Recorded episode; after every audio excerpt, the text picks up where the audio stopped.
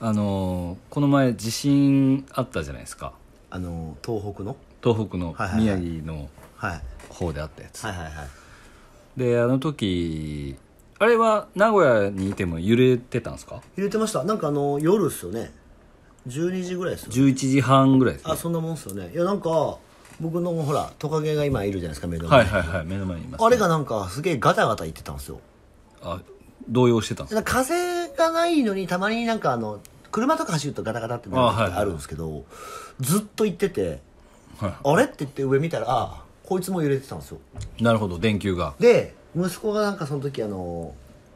なんだっけなその卒業式がその6年生があるから、はいはい振り替えで休みだったから、はいはい俺今日ちょっと夜更かしの日だからって言ってずっとあそこでフォートナイトやってたんですよ、はいはいはいほんで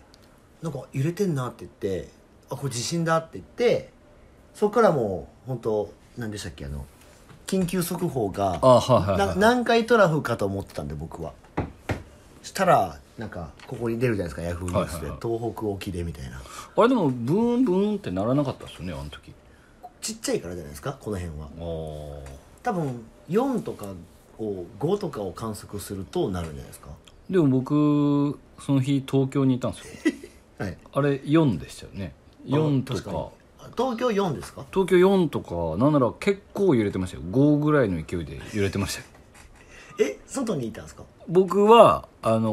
ー本当にですね、うんあのー港区にいたんですけど東京のね東京の港区にいまして、はいで本当にちょうどこう信号待ちしてたんですよ、うん横断歩道を、うん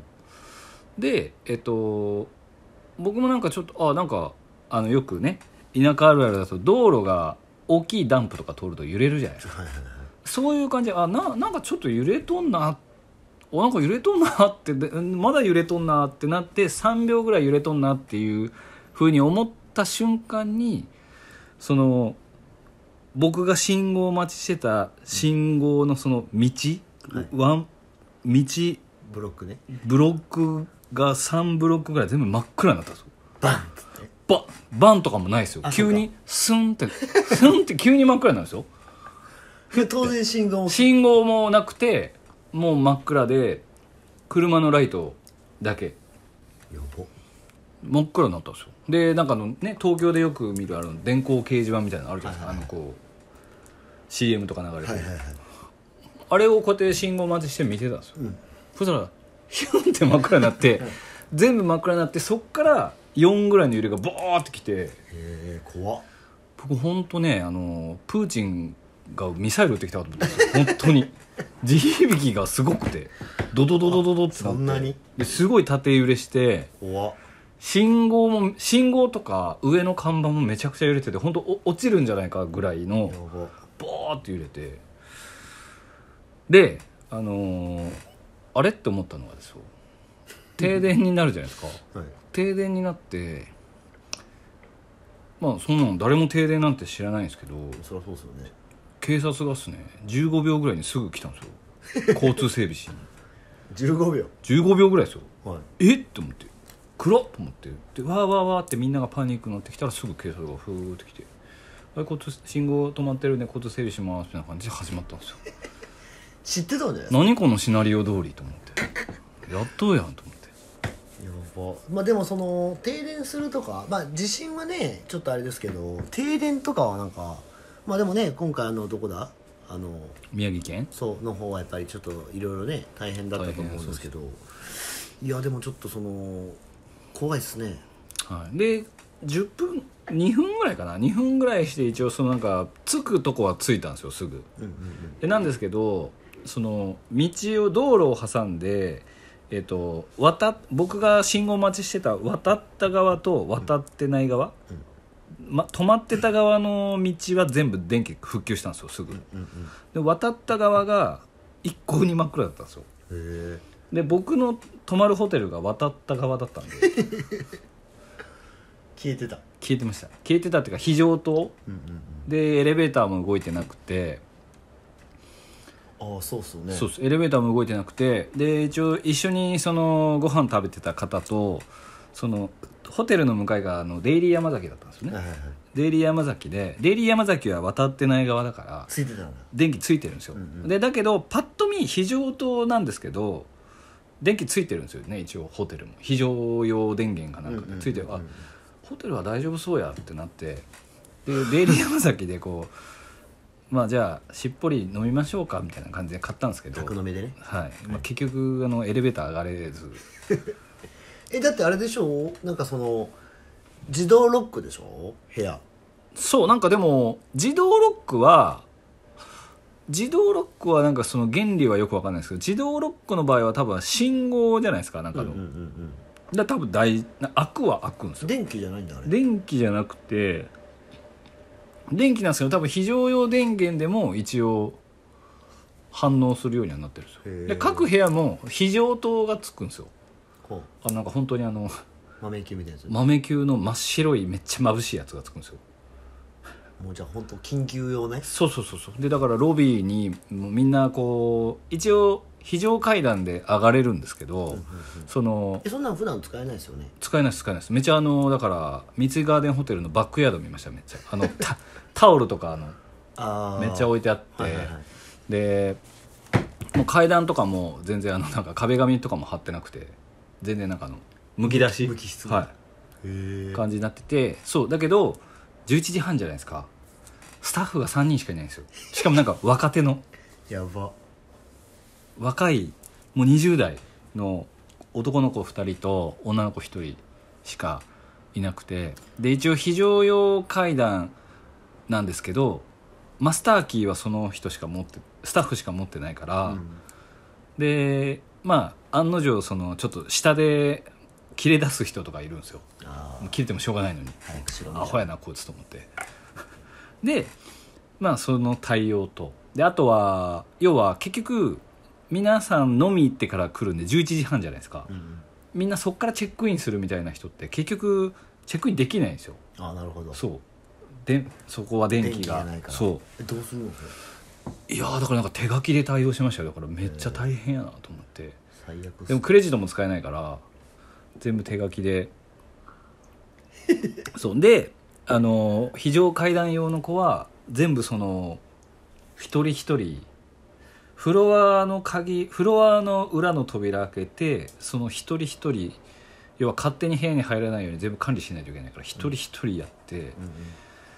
非常階段僕の部屋11階だったんですけど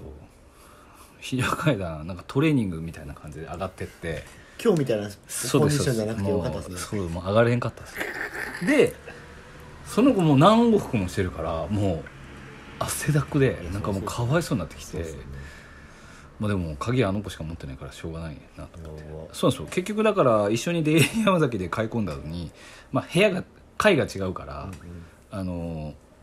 もう無理っすよねそうそうなんか一緒に誰どっちかの部屋で飲んでもはいまたあの1階まで行ってお兄まちゃんた助けを呼ばないといけないから、迷惑ですねそう迷惑だからやめようってなってでも1時半ぐらいです1時半前かな復旧したのがあ最後は復旧したんです最ね後復旧しました急にパッてついてまあなんかひ体験としてはじゃあなかなかないやつですねなかなかないですよまあでも我々はねそんな程度で済んでますけどそうですまあちょっと大変な人たちもいたと思うんでまあでも東北ばっかりすごいっすねいやーなんかね本当になえんかでも僕本当南海トラフかと思ったっすもんいやあの ー多分多分でも鵜飼さんより僕の方がマジで思思いましたよまあそりゃそうかまあでも向こうにいますもんねでも南海トラフだった場合は関東圏はあのそこまでですよそうですもうだからあれからもう本当なんだっけあのインターネットというか YouTube で調べましたもんどうでしたあの南海トラフは、はいなんかあの東日本はあの9.11 3.11か、は、えっとマグニチュードう9んで7強のとこが1箇所だったんですようん南海トラフ7強のとこ10箇所以上ですからね、やばいなはい、だからちょっとあのあれをね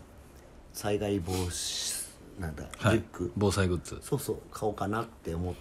たっていう僕はだからちょっと西へ出張しようと思ってました まあ多分どこもダメですなんでまあちょっとまあでもじゃあちょっとじゃあ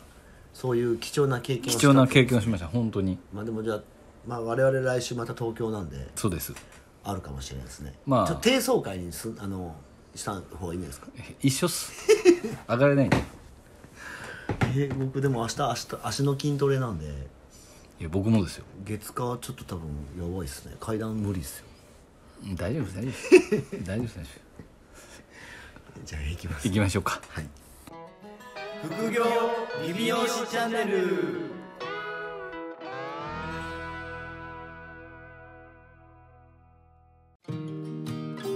副業理美容師チャンネルは理美容室経営だけにとらわれず理美容室経営以外のキャッシュポイントを作りたい経営者様に聞いていただきたい番組です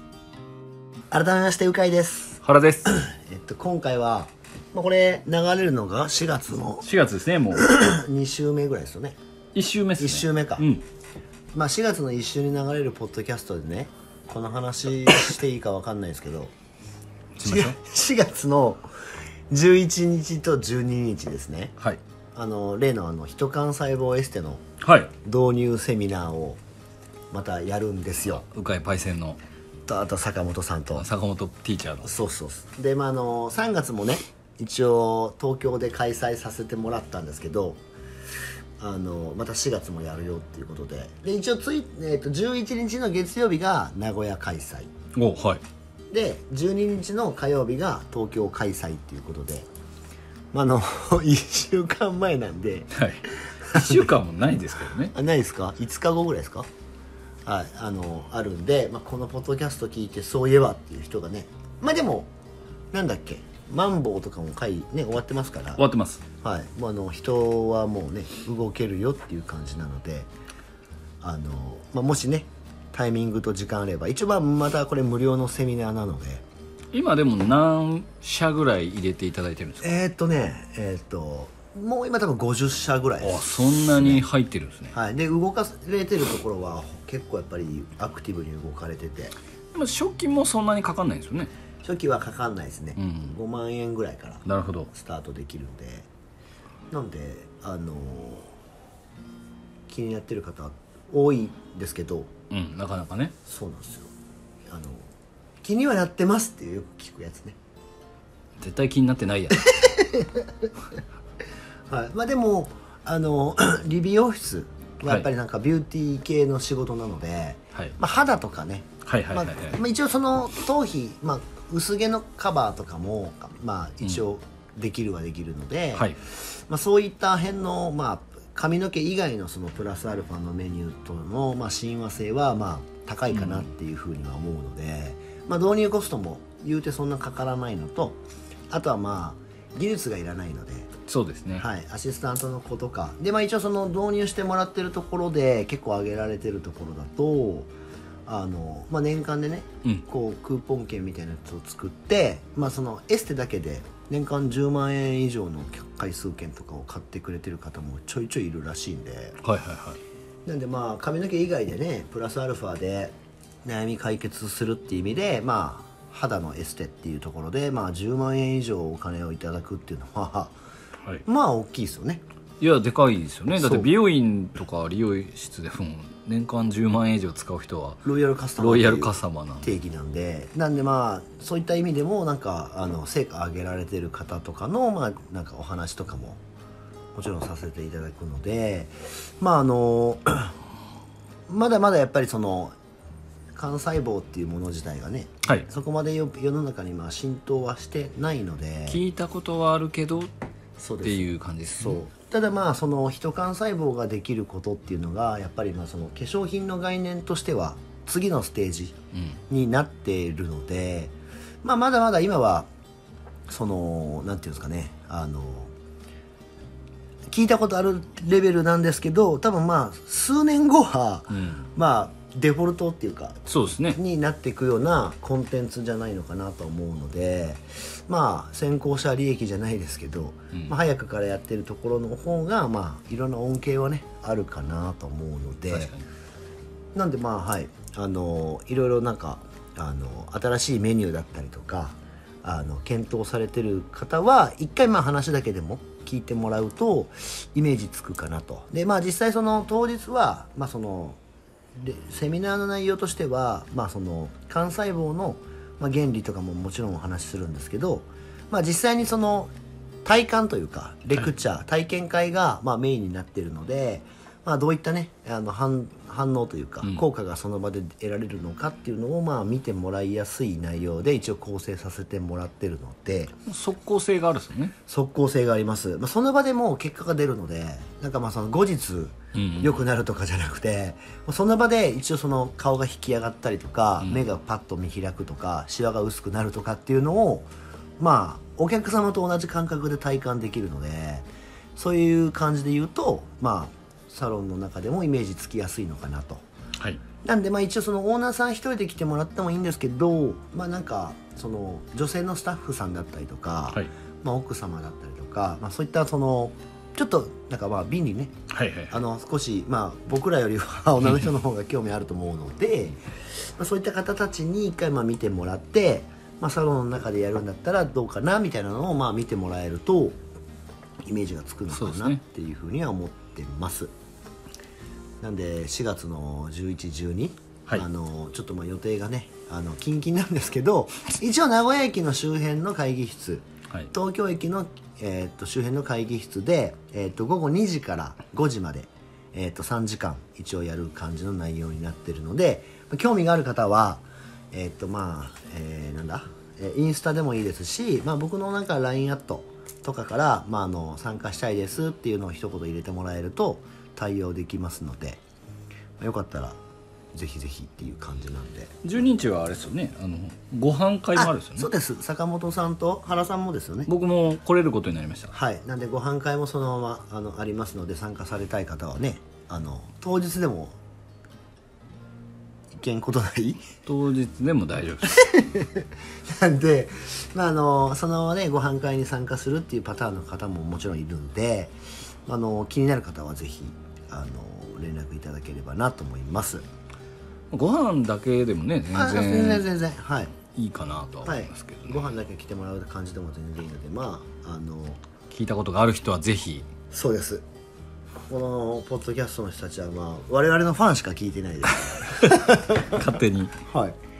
なんであの一回ねちょっとあの原と鵜飼のご飯会に来るついでにまあセミナーとかもねまあ原さんもねこの前告知してましたけど今 は度いね、はいえっ、とセミナはいーやりますしはい今後だからこの僕らのポッドキャストではそういったねちょっと耳寄りな情報というかはいそういうのはね上げていく形になりますのではいはいあのぜひ時間ある方は参加してみてください。はい、えー引き続きあのまあご質問とはい。レビューの方をあはい。どしどしお待ちしてますそうです。のであの星もつけてくださいよ。はい、うん星5でね星はいあのちょっといいなと思ったら5でお願いしますぜひもうあの聞いたついでにポチッと押してくれたらもはいう喜びますんで、はいよろしくお願いしまおす願いしますそれではまた来週お聞きくださいさようならさよなら